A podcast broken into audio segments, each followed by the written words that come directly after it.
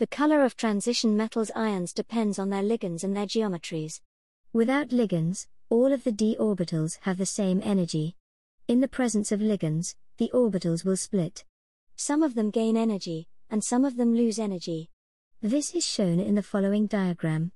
The difference in energy of the upper level and the lower level is given the symbol delta E. Electrons will occupy the lower energy orbitals first. This is called the ground electronic state of the ion. If an electron absorbs energy equal to the energy gap, it can move to occupy the higher energy orbitals. This is called an excited electronic state. Electrons will absorb frequencies of light that contain enough energy to jump the energy gap. This is shown pictorially on the next slide.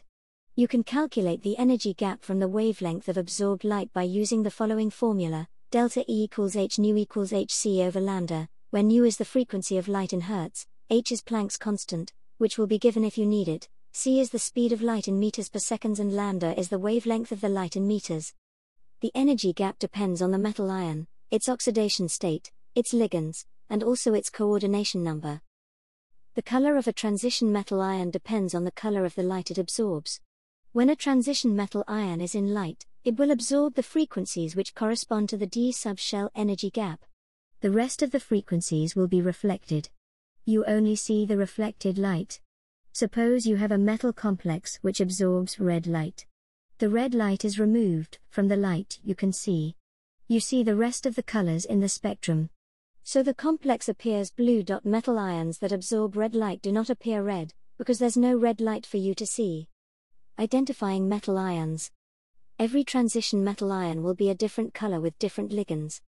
But we can identify all the hexaqua ions, the ones with six water ligands, and we also know the colors of some other specific ones. The ones you need to know are on the next slide. Metal ion colors. Iron 3 in solution. On the previous slide, we gave you the colors of certain ions. While these colors are true, you might not always observe them. Iron 3 in solution usually appears yellow or orange if it's concentrated. This is because hexa aqua iron 3 is quite acidic, and will lose protons to become Fe-H2050-, and this is yellow.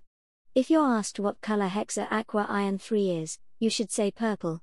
Just be aware that if it's in solution, you'll have a yellow solution. Hey everyone, thanks for taking the time to listen to this episode. I hope it was useful for your learning. Make sure you consolidate your knowledge by clicking the link in the bio to be taken to the free online course. Good luck with your studies!